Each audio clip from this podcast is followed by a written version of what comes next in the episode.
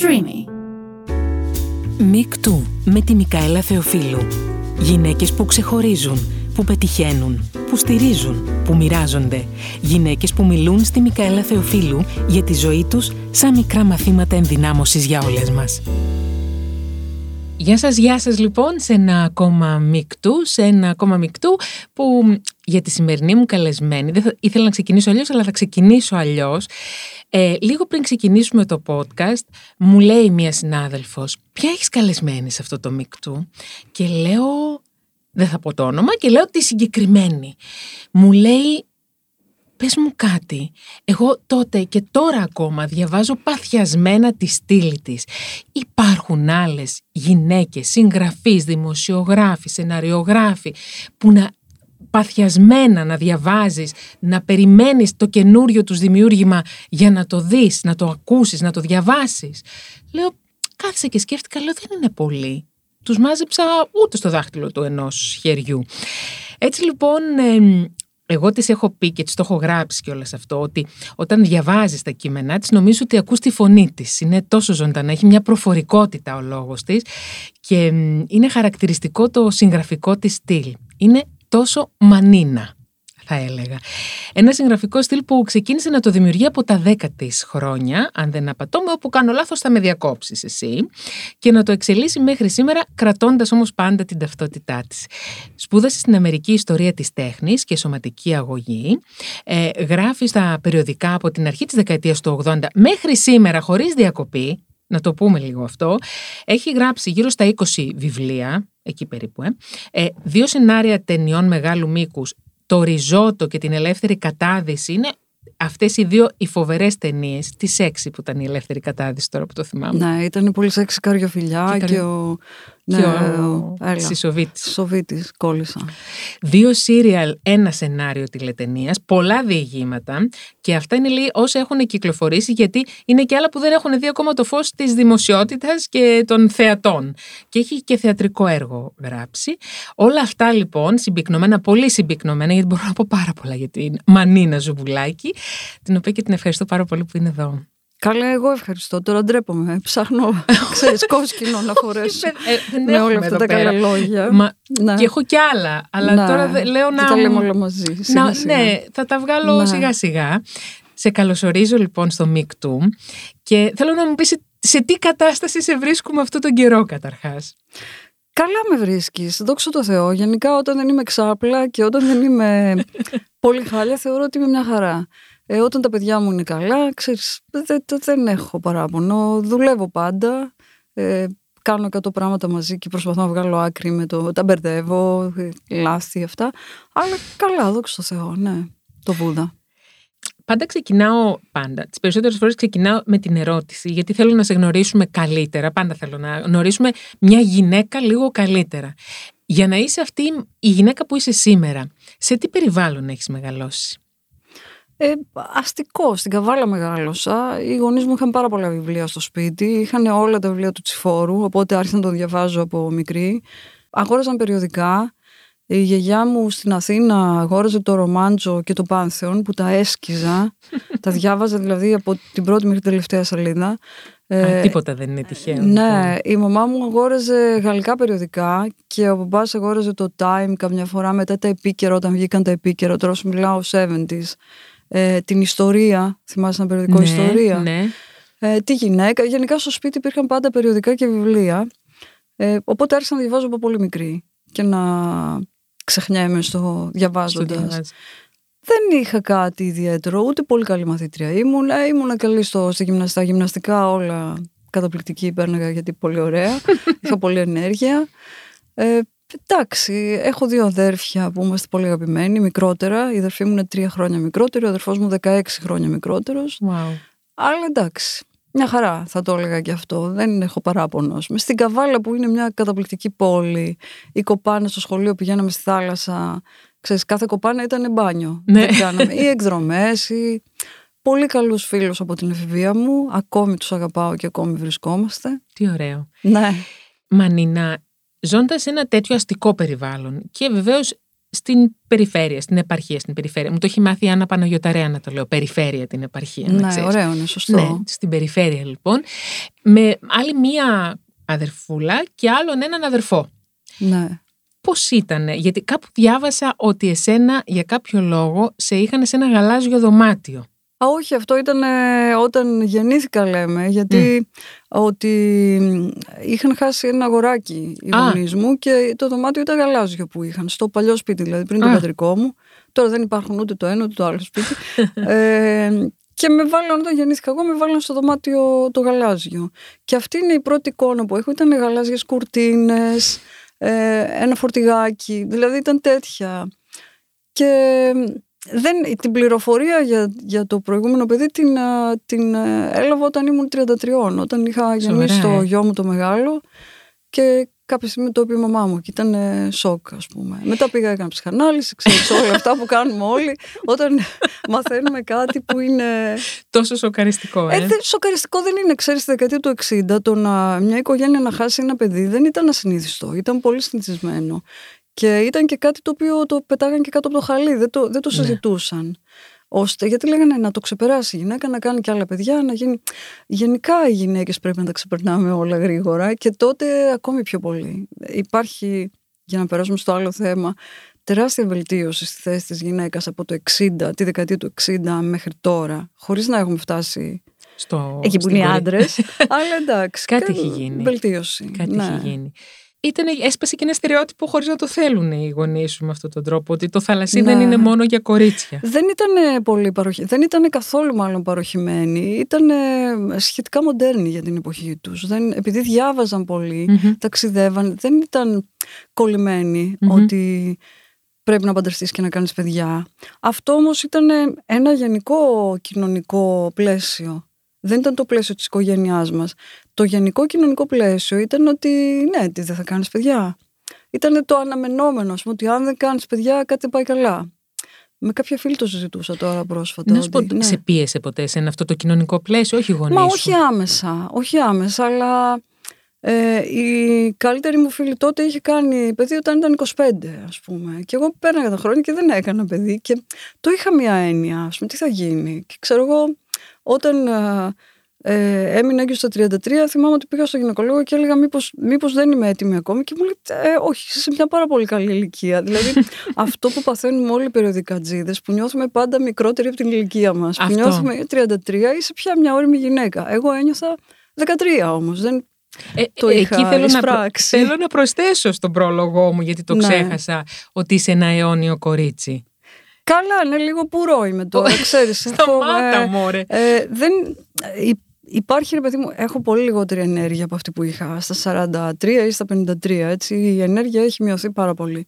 Το βλέπω ότι μπορούσα να κάθομαι και να γράφω όλη νύχτα. Δεν μπορώ τώρα πια, μέχρι τη μία. Μετά τη μία πιτσικάρω. Πρέπει να πάω για ύπνο. Αλλά ναι, νομίζω ότι είναι η ενέργεια αυτό που σε κάνει να είσαι. Να, αυτό που καθορίζει την ηλικία σου και όχι το ηλικία σου στα χαρτιά. Ότι η ενέργειά σου είναι αυτή. Και βλέπω ότι η ενέργεια μου πέφτει. Εντάξει, δεν έχει πέσει τραγικά. Αντέχει ακόμα. Απλώς ναι, δεν είναι. Έχεις τρία παιδιά. Τρία παιδιά. Ναι. Έναν 29. Ένα γιο που είναι 29 και δίδυμα αγόρι κορίτσι που είναι 15.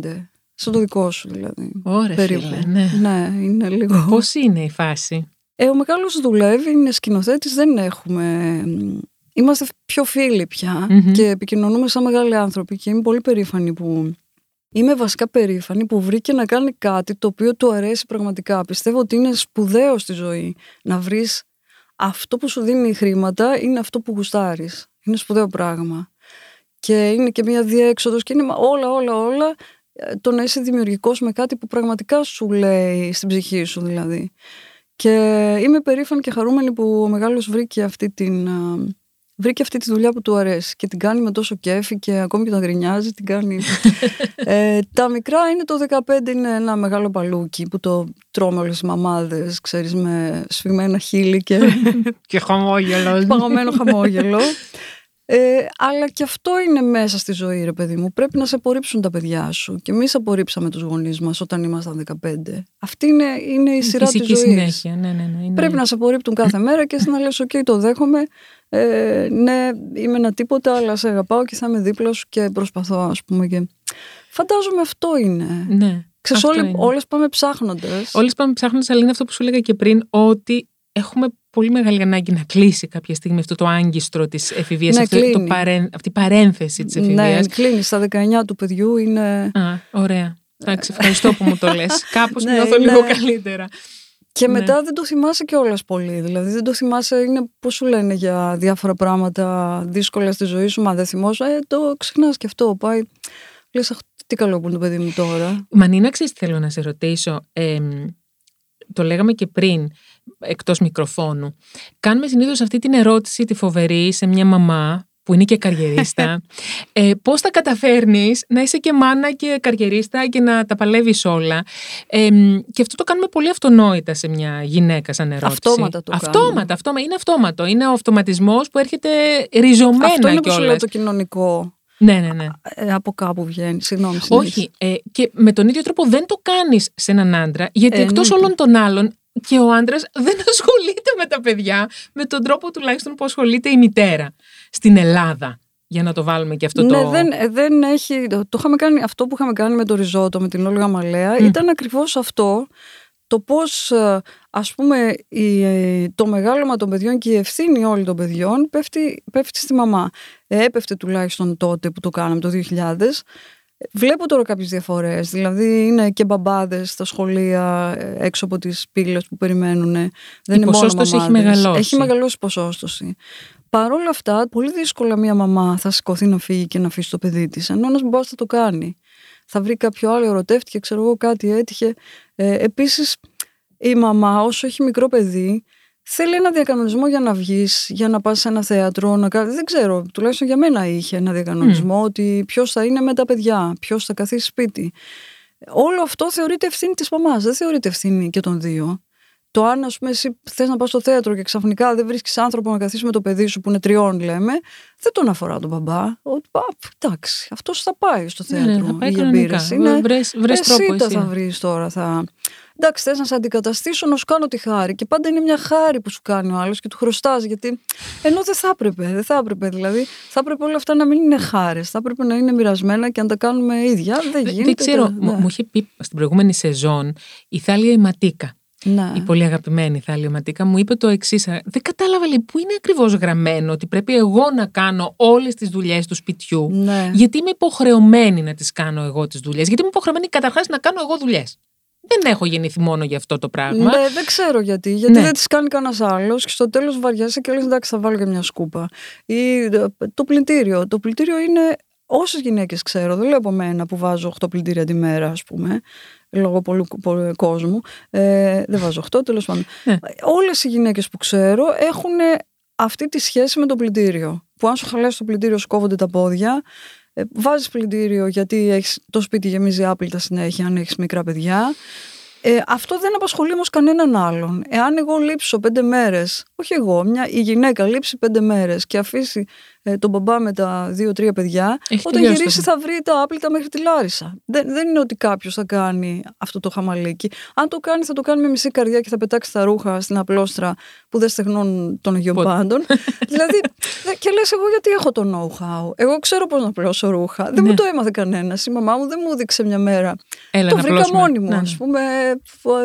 Νομίζω ότι ε, το βρήκα όταν ήμουν, ξέρω εγώ, 20 κάτι, που έμενα στη Δεριγνή σε ένα διαμέρισμα στο δεύτερο όροφο και κατάλαβα ότι πρέπει να απλώνω κάπου τα ρούχα για στεγνών. Δηλαδή, δεν είχε μεγάλη ταράτσα, είχε μια μικρή, ένα μικρό μπαλκονάκι στον ακάλυπτο, που έπρεπε εκεί να απλώνω τα ρούχα με ωραία, ίσια, γιατί αν δεν τα άπλωνα ίσια, δεν στέγνωνα ποτέ.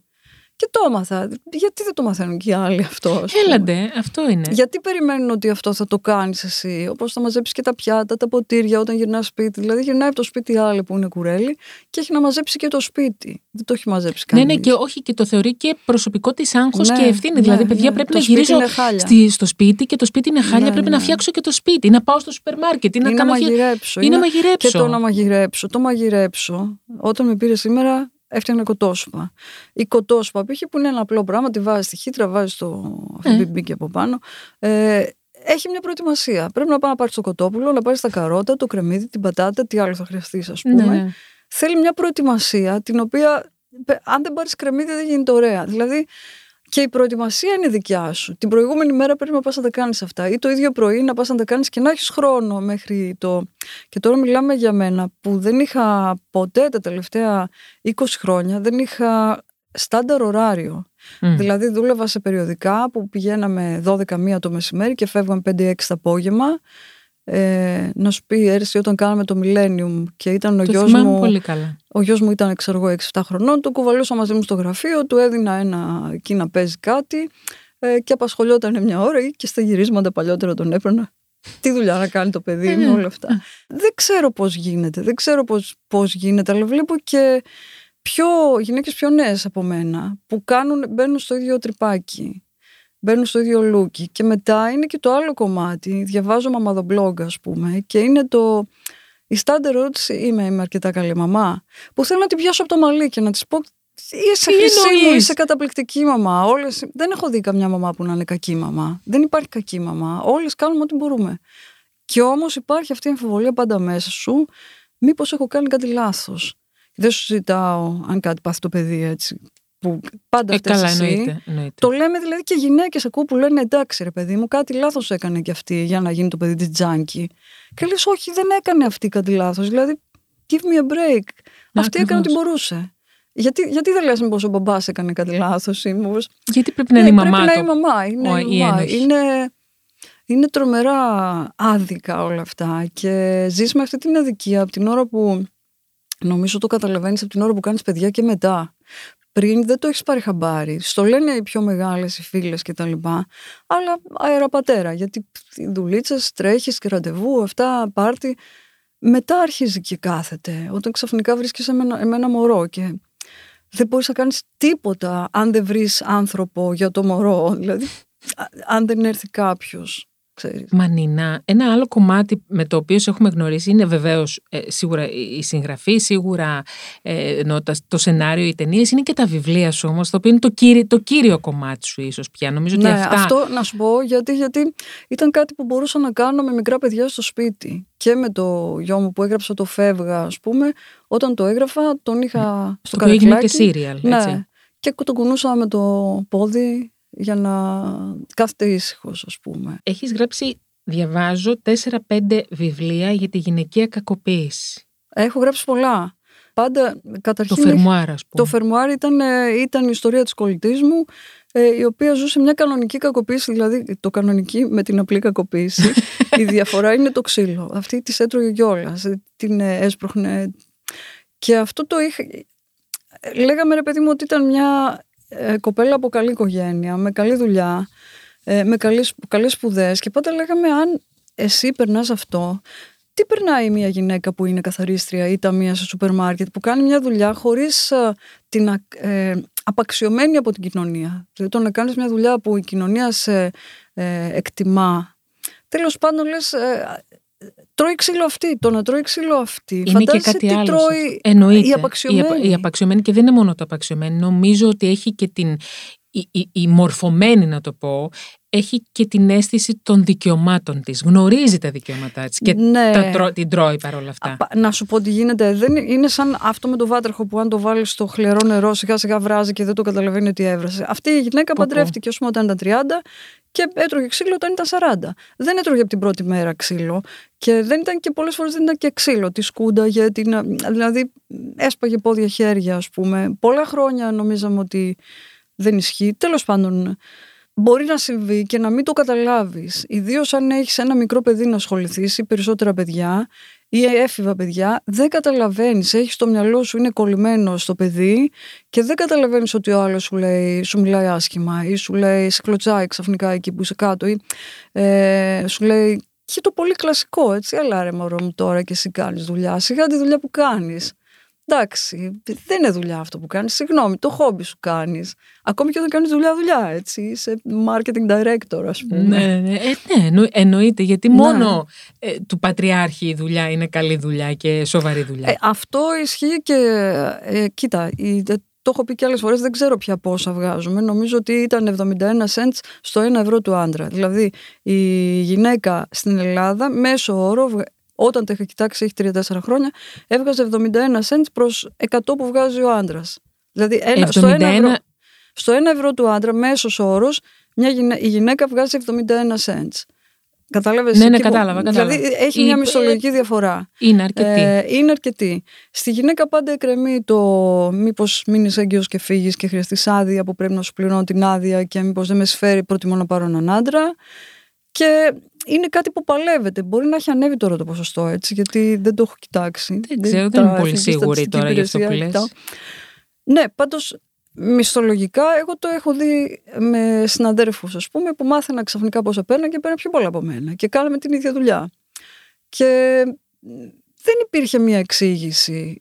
Δεν υπήρχε. Και σκέψω ότι ε, εργάστηκα και σε περιβάλλοντα μη σεξιστικά. Δηλαδή ο Κωστόπουλος δεν ήταν σεξιστής όπως νομίζουν οι, οι περισσότεροι. Ε, έκανε γυναίκες διευθύντριες, έκανε, είχε μία, ήταν προοδευτικός σε αυτό το θέμα και άλλες δουλειές. Και πριν που ήμουν στο ΔΟΛ, δεν υπήρχε αυτός ο διαχωρισμός. Αλλά το βλέπω ότι υπάρχει. Το ξέρω. Δεν είναι ότι. Ξέρουμε ότι οι άντρες βγάζουν πιο πολλά από τις γυναίκες. Υπάρχει γυάλινη οροφή. Αυτή η περιβόητη ναι, γυάλινη ότι... οροφή. Ότι μέχρι εκεί μπορείς να φτάσεις και μισθολογικά και επαγγελματικά. Και επαγγελματικά. Και επίσης φτάνεις. Είσαι 35, μένεις έγκυος και παίρνεις ένα χρόνο off, ας πούμε. Και μετά βλέπεις ότι χρειάζεται και άλλο χρόνο. Γιατί δεν είναι ένας χρόνος, πόσο είναι η άδεια.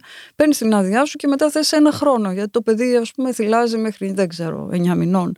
Και βλέπεις ότι σε αυτό το διάστημα που έφυγες, οι άλλοι προχώρησαν και ότι έχεις μείνει λίγο πίσω. Και πας εκεί, αισθάνεσαι αδέξια.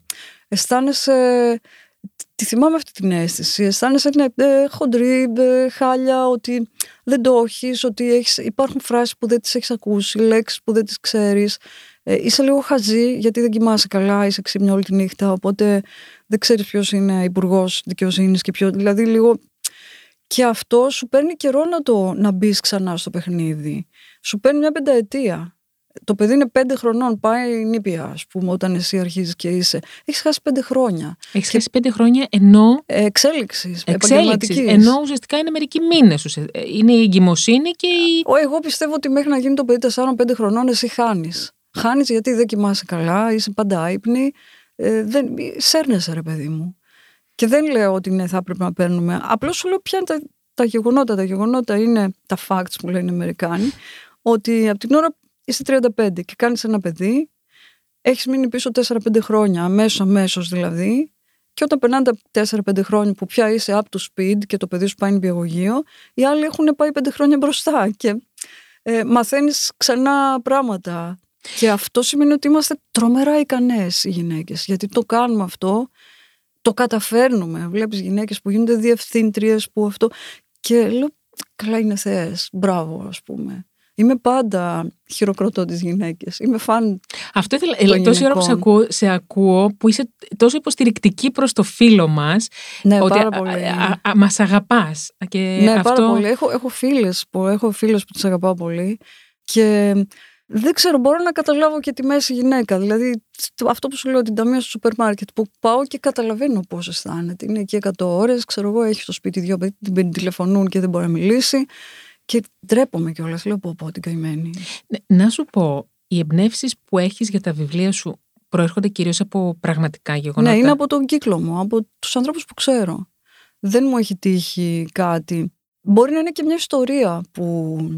Δηλαδή, όταν έγραψα, ας πούμε, το Ευτυχία, μία φίλη μου που τότε ήταν 52, παντρεμένη, ξέρω εγώ, μεγάλα παιδιά, άρχισε να μου λέει για μία φίλη της που τα έφτιαξε με έναν πολύ νεότερο της άντρα. Και όταν μου το έλεγε, κατάλαβα ότι μιλούσε για την ίδια, αλλά δεν είχε το, το θάρρος το να, το... να το πει. Και έφτιαξα μία ηρωίδα πάνω σε αυτήν τη γυναίκα, ε, που τη, τη Βέρα την ονόμασα, η οποία είχε αυτό το love affair με κάποιον που ήταν 18 χρόνια μικρότερος, ας πούμε. Δηλαδή ρώτησα πόσο χρόνια είναι μικρότερος, μου λέει 18.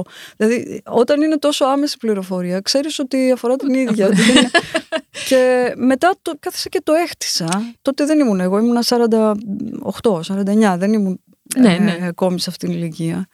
Αλλά μπορώ να καταλάβω πώς νιώθεις, ρε παιδί μου. Αυτό λέω. Πώς νιώθεις. Ναι, και πώς νιώθεις και να σου πω και κάτι. Να, τώρα ας πούμε λες αυτό. Γιατί για έναν άντρα στην ίδια ηλικία με τη φίλη σου εκείνη την ναι, εποχή να είναι πολύ δεδομένο να έχει, μια, να, είναι, ναι. να έχει μια 18χρονη, μια 19χρονη, μια 20χρονη. Ναι, σου λέει είναι παλιά ψυχή. ναι. Ε, γιατί Εσύ έχεις σκότερο γι' αυτό. Άμα δεν είχες σκότερο δεν θα, δεν θα σε φτύσει. Ναι. Γιατί συμβαίνει αυτό, ρε, εσύ, Μανίνα; Ε, γιατί υπάρχει και αυτό που είπες, ageism, ηλικιακός ρατσισμός. Ε, υπάρχει και αυτό ότι πάντα είναι μια γυναίκα που είναι 50 και τα έχει μένα που είναι 30, την κοιτάνε πάντα στραβά. Πολύ λίγες κατάφεραν να το επιβάλλουν και ήταν γυναίκες με προσωπικότητα, με, ε, πολύ, με, με κύρωση, ναι. με εκτόπισμα. Ε, υπάρχουν βέβαια, θα μου πεις, ναι, και μπορεί και μια γυναίκα που δουλεύει, ξέρω εγώ, που έχει ένα περίπτερο να έχει ένα μικρότερο εγκόμενο. Δεν, το, δεν λέω ότι δεν το έχει, το έχει, αλλά οι δυσκολίες που συναντάει δεν έχουν καμία σχέση με τον άντρα που είναι 50 και τα φτιάχνει με μια που είναι 25 και θεωρείται, εντάξει, δεν είναι και τίποτα σπουδαίο γιατί είναι παλιά ψυχή 25. Καταλαβαίνω δηλαδή το, το appeal που έχει για ένα μεγάλο άτομο, το νέο άτομο, αλλά Καλά, ε, οι γυναίκες βάζουμε και διάφορα μπλοκαρίσματα από μόνες μας. Λέμε, ας πούμε, ότι ναι, δεν μπορώ να ενδιαφερθώ για έναν που είναι στην ηλικία του γιού μου. Π.χ. Ναι, γιατί όμως. Και λες, ναι, αλλά γιο είναι 35. Δηλαδή, πόσο. Γιατί, το, ποιο είναι το πρόβλημα, ας πούμε. Και ντρέπεσαι και να το πεις και ντρέπεσαι ναι, και να το παρουσιάσεις ναι. και ντρέπεσαι και το κρατάς πάντα στα σκοτεινά. Γιατί, Γιατί είναι, ε, μεγαλώνεις ενοχικά και με ανασφάλειες ως γυναίκα και ενοχικά και ανασφάλειες. Όχι απαραίτητα από το, τους γονείς σου. Μπορεί να είναι, σου λέω, από το όλο κοινωνικό σύνολο. Ε, σύνολο. Δεν, ότι αυτή είναι η εικόνα που έχεις. Ας πούμε, στο ριζότο είχαμε βάλει παντού, τότε ήταν ε, κάτι αφήσει με κάτι, κάτι πισινούς, γυναικείους. Δεν θυμάμαι τι ήταν, κάτι στην τούτο αισθητικής, κάτι τέτοιο. Και βάλαμε όπου είναι αυτές και μιλάνε, από πίσω να είναι μια γυμνή. Δηλαδή αυτό το, είναι, το τρως από συνέχεια. Και συνέχεια έχεις αυτό το ότι ή μια κουκλάρα ή μια θεά, μία που είναι 25 και τα έχει με τον 50 και είναι καραθεά. Και είσαι πάντα δίπλα της. Όπου και να πας. δεν, δεν, ε, αυτό δημιουργεί και αντιπαλότητα μέσα στις γραμμές των γυναικών. Εννοείται. Εσωτερικευμένος μισογενισμός. Ναι, γίνεται και αυτό, αλλά από την άλλη, πώς να μην έχεις ανασφάλεια. Είσαι εκεί και λες: Εγώ είμαι 60 και αυτή είναι 25. Πω, πω, και είσαι δίπλα και σου μιλάει κάποιος και κοιτάει την 25 βέβαια. Θα μου πεις και εσύ, άμα περάσει από πίσω ένας 25, θα τον κοιτάξεις, θα το κάνεις διακριτικά όμως, γιατί έχεις ενοχές. θα βάλεις το γυαλί, ξέρεις. Θέλω να μου πεις και άλλα βιβλία που έχεις πάρει έμπνευση από, από κάποιες γυναίκες. Γιατί είναι ε, αρκετά όλα τα βιβλία. Είναι, όλα, οι φίλες μου είναι βασικά. Τις κάνω, τις κάνω ρόμπες. Μετά τις αλλάζω, τις αλλάζω πάρα πολύ και δεν καταλαβαίνουν ούτε οι ίδιοι. Το διαβάζουν και δεν ξέρουν ότι είναι... Αυτές. Μιλάω για αυτήν. Εκτός από τα ιστορικά, τα ιστορικά είναι ιστορίες της οικογένειάς μας, ας πούμε. Γιαγιάδες, παππούδες, αυτά. Γιαγιάδες βασικά. Ε, η γιαγιά μας, η, η μαμά του μπαμπά μας, μας έλεγε πάντα ότι ήταν η πρώτη γυναίκα που τελείωσε την Ακαδημία του Ζεντζίντερε στην Καπαδοκία, στην Κεσάρια.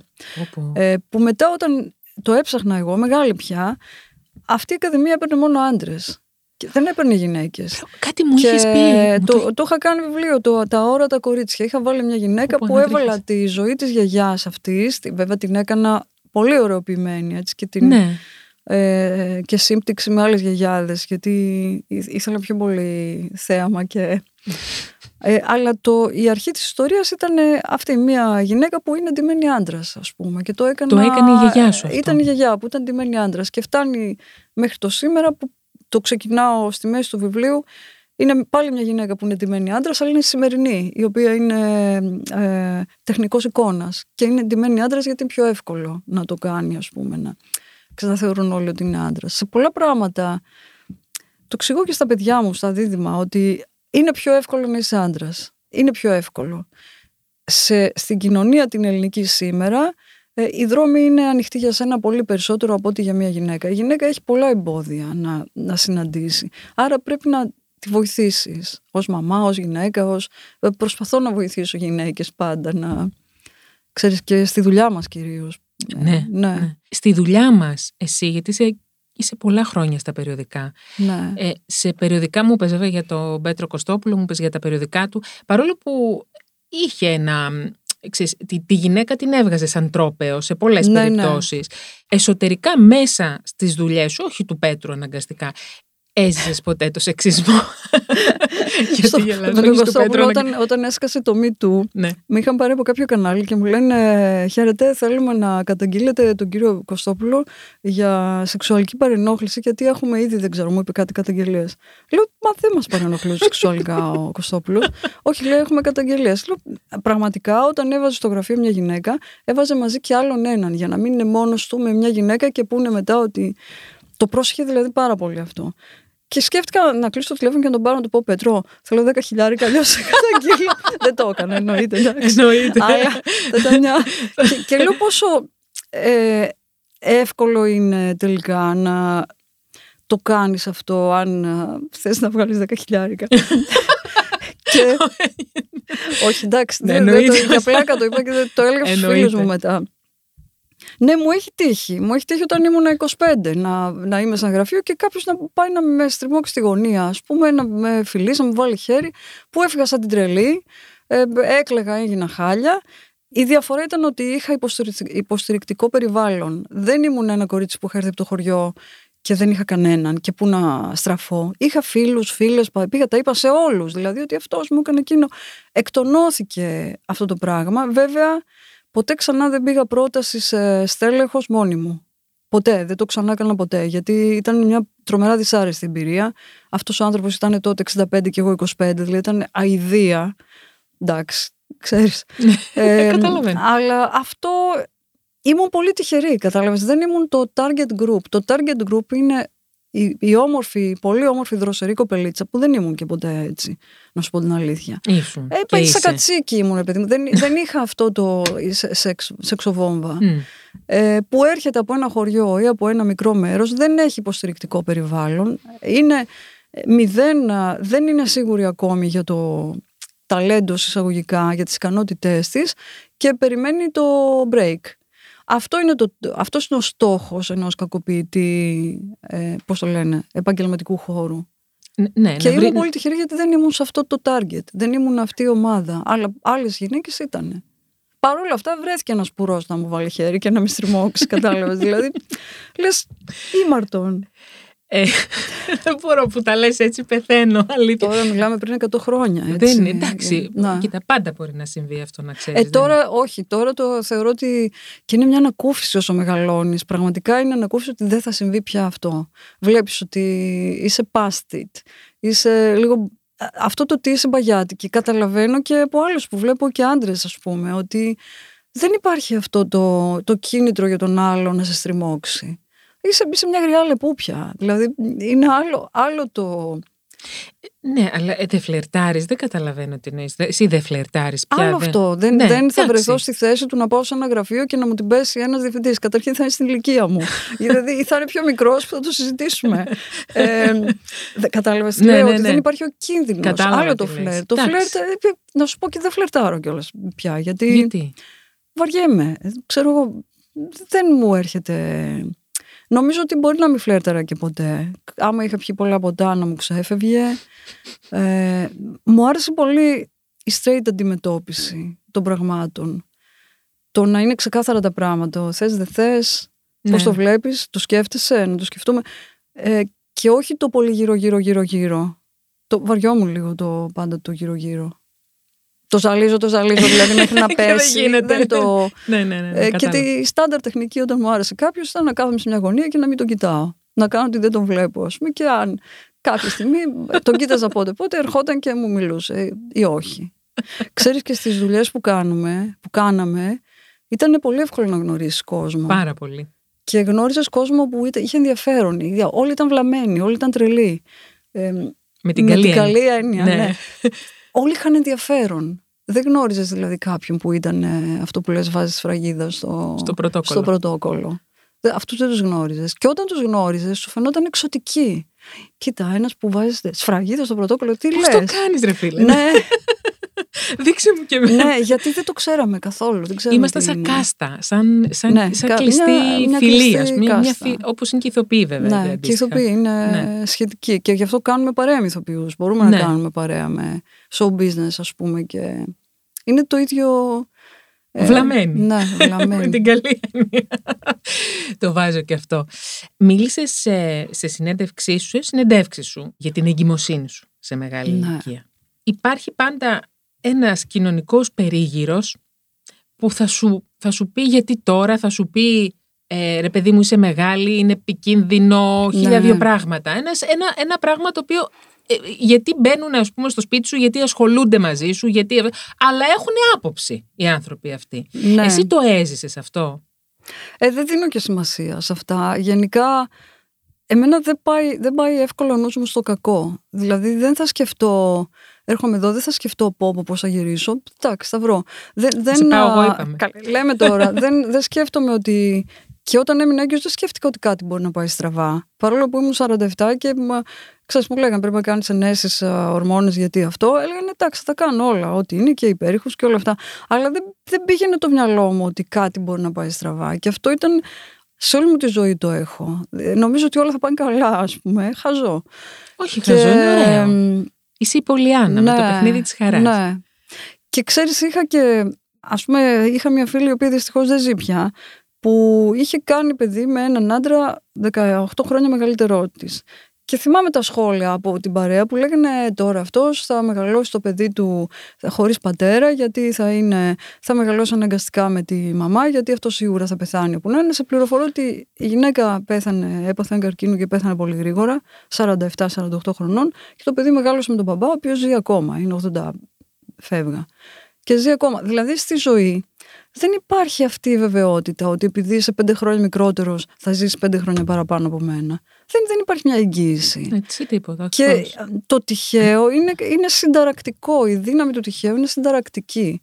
Το ότι αυτή η γυναίκα που ήταν σαν τα κρύα τα νερά, ε, γερή, δυνατή, αυτό πέθανε μέσα σε έξι μήνες, ας πούμε. Και το έχω δει να συμβαίνει και γι' αυτό δεν, δεν πιστεύω, αυτό που σου είπα δεν πιστεύω στην ηλικία, πιστεύω στην ενέργεια.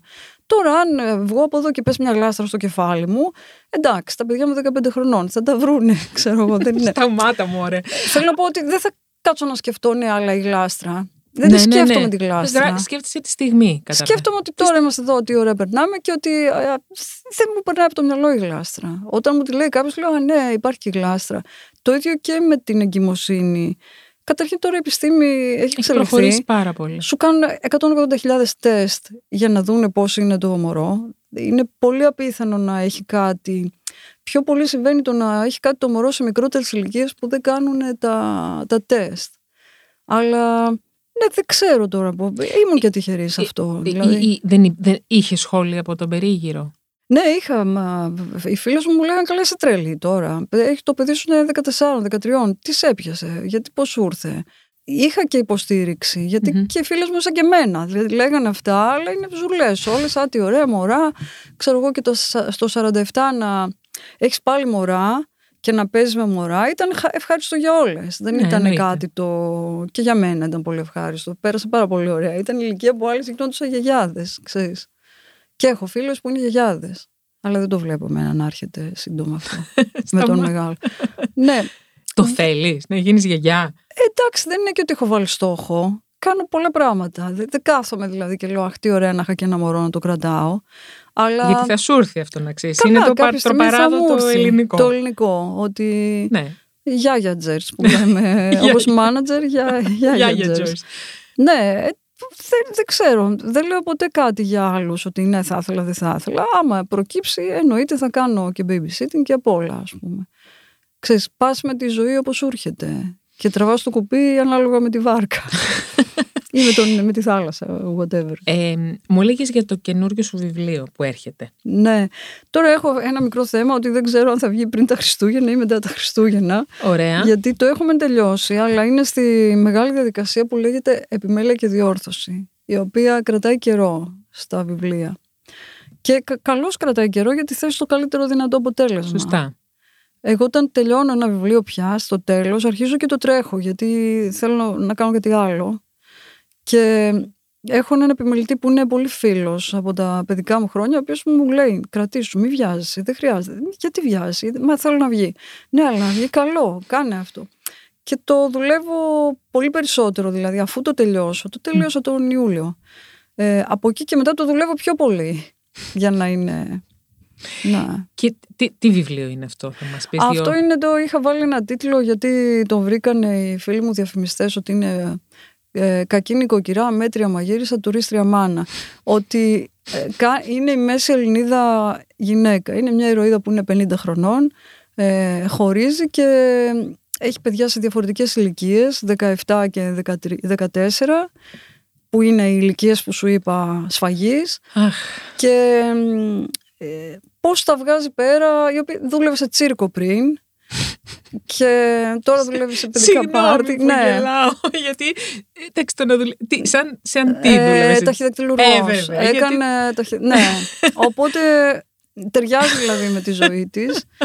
Και το έγραψα, ήθελα να είναι κάτι αστείο, επειδή το βλέπω, ξέρω εγώ, το φαινόμενο πενιντάρα μαμά μόνη της με ένα, δύο, τρία παιδιά. Είναι πολύ συνηθισμένο πια.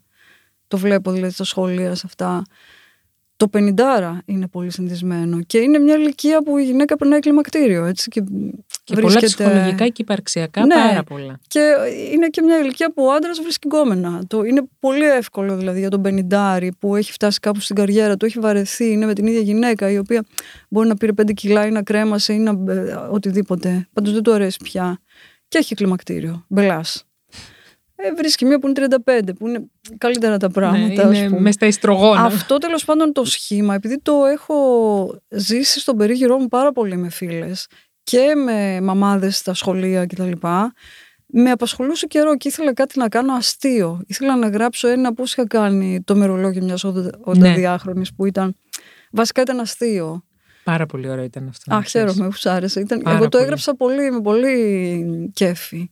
Και αυτό τώρα το έγραψα με πολύ κέφι. Δηλαδή, έβαλα μέσα όλα αυτά που λένε τα παιδιά στην εφηβεία από τα 13 μέχρι τα 17 που σου μιλάνε με πολύ σκληρότητα και απαξίωση και σε θεωρούν ένα σκουπίδι στον δρόμο τους που όμως φτιάχνεις γεμιστά ας πούμε ξέρω εγώ βάζεις πλυντήρια ότι Ρε μαμά, δεν έχεις πλύνει ένα μαύρο μπλουζάκι. Λέει, δεν είναι όλα μαύρο. Όχι, δεν ήθελε, ήθελα εκείνο το μαύρο μπλουζάκι. Το οποίο είναι ίδιο με τα υπόλοιπα. Με τα υπόλοιπα μαύρα μπλουζάκια, αλλά δεν είναι καθαρό.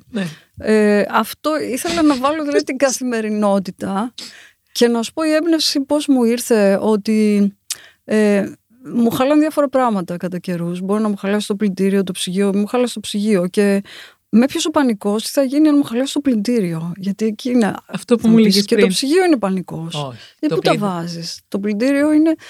Και πόσο πολύ εξαρτιέται η σύγχρονη γυναίκα από ηλεκτρικές συσκευές που κοστίζουν από 500 ευρώ και πάνω.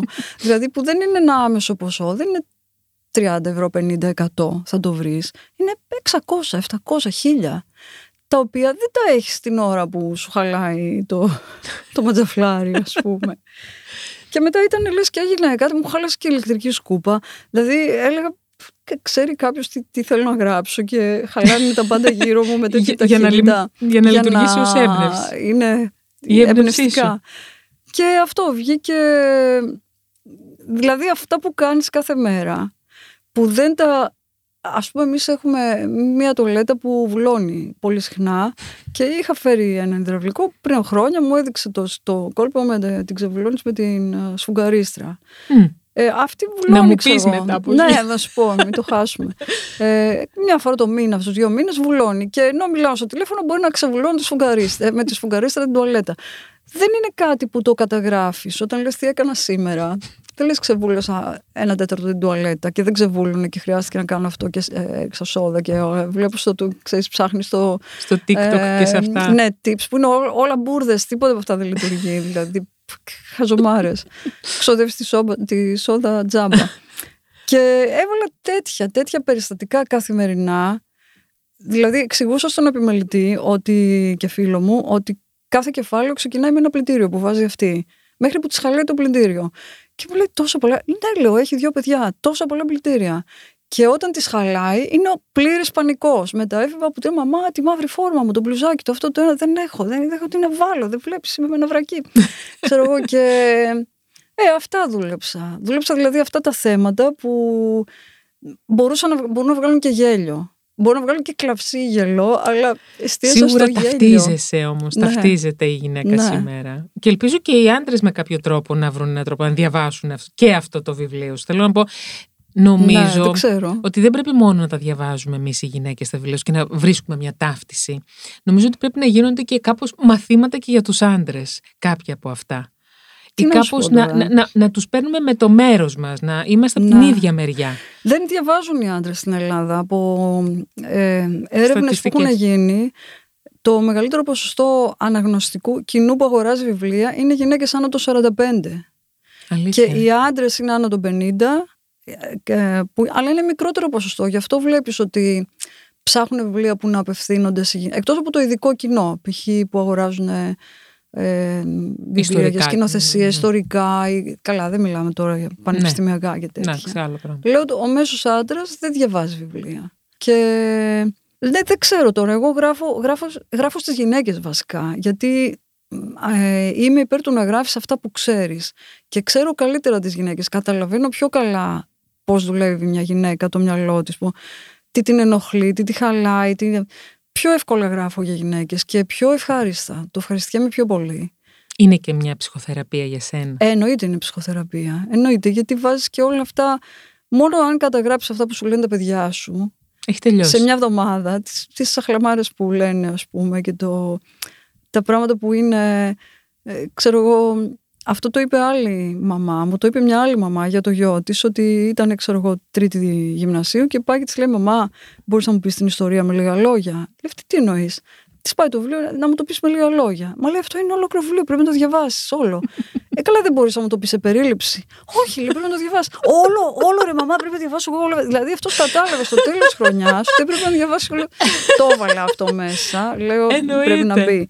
Αυτό δηλαδή δεν συνέβη σε μένα. Έβαλα πολλά πράγματα που είναι ε, από άλλες ιστορίες. Γενικά καταγράφω ιστορίες. Ε, ε, λοιπόν, αν μπορεί να σου δώσει έμπνευση και αυτό που θα σου πω, εχθές το βράδυ είμαι πάρα πολύ κουρασμένη. Έχω γυρίσει πτώμα από τη δουλειά και έχω βάλει να δω λίγο τηλεόραση, να δω λίγο Netflix. ναι. Και είναι- δεν έχω δει το γιο μου όλη μέρα η αλήθεια είναι, αλλά και ο γιος μου όλη την ημέρα κουτούρντιζε που έλεγε Ναι, η είναι νεολογική, ναι, στη Μυτιλίνη. Και έρχεται κάποια στιγμή μου λέει, μαμά, να σου πω, θέλω να σου πω ότι, είναι, ο, ότι ο Απόστολος Πέτρος είναι genius. Λέω, Όπα. τι εννοείς παιδί μου, είναι genius ο Απόστολος Πέτρος γιατί μας έχει μιλήσει για το αυτόβουλο. Το έχεις καταλάβει, λέει αυτό. Λέω, παιδί μου, και να ήθελα να το καταλάβω. Δεν ξέρω, ναι, δεν το Αυτή έχω. την ώρα δεν το έχω καθόλου. Μα δεν θες να μιλήσουμε, μα εγώ έρχομαι σε σένα να μιλήσουμε και δεν θες να μου μιλήσεις. Και, το, και ο- η ώρα ήταν μία παρά 20 το βράδυ. Πω, πω. Ώρα φυγής που λέμε. Ώρα φυγής. Ναι, τέλος πάντων, ζούμε κι εμείς τέτοια, όλοι Ναι. ζούμε τέτοια περίεργα. Και κατέληξε κάπου με τον Απόστολο. Εντάξει, ο- ίδιο. ή- ότι είναι genius και, ότι- και θέλω μετά να σου μιλήσω και για τον Ισλαμισμό. Α, όχι. Λέω, παιδί μου, είμαι άθεος βασικά, μαμά. Λέει, Καλά, θέλω να το έχεις δώσει ξέρεις κάτι αυτό. γι' αυτό, Ναι. ναι. Ε, και γι' αυτό μπορώ να ξεχωρίζω καλά τι είναι το καλό σε μια θρησκεία και τι δεν είναι. Ναι, είναι. Δεν ξέρω. Το, είναι, είναι, Ξέ, αν είναι 15 που είναι ο γιος σου, τα ξέρουν όλα, Όλα. στα 15. Τα ξέρουν καλύτερα από σένα. Με θυμάμαι και εμένα στα 15, τα ήξερα όλα. ναι, είναι, ό, Δεν όλοι, είχα να μάθω ναι. τίποτα. Ήταν Ναι. όλα.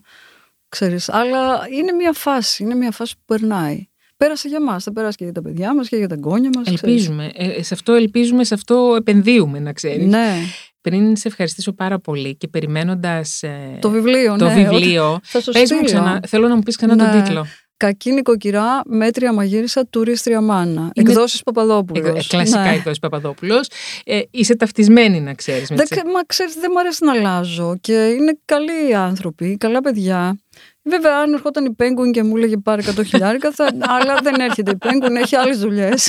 Βάζει Ή ο πλυντήρια. Πέτρος Κωστόπουλος 10.000. Ναι, τα, αυτό όχι, αυτό ήταν θα του έκανα ε, φρικτό εκδιασμό, ας πούμε. Ε, ναι. Ναι. κακή νοικοκυρά, μέτρια μαγείρισα, τουρίστρια μάνα, εκδόσεις Παπαδόπουλος. Δεν ξέρω πότε θα βγει. Όταν θα βγει, θα σου στείλω θα και περιμένουμε βιβλίο και έτσι. ανακοίνωση. Θα ναι. περιμένουμε, να ξέρεις, με τα, Ναι, τα, τα, με τα νύχια μας. Θα Περιμέναμε. γελάσεις, αν μη τι Νο- άλλο. Το ξέρω και θα ταυτιστώ σε πολλά, νομίζω. Ε, όπως σε όλα σου τα βιβλία.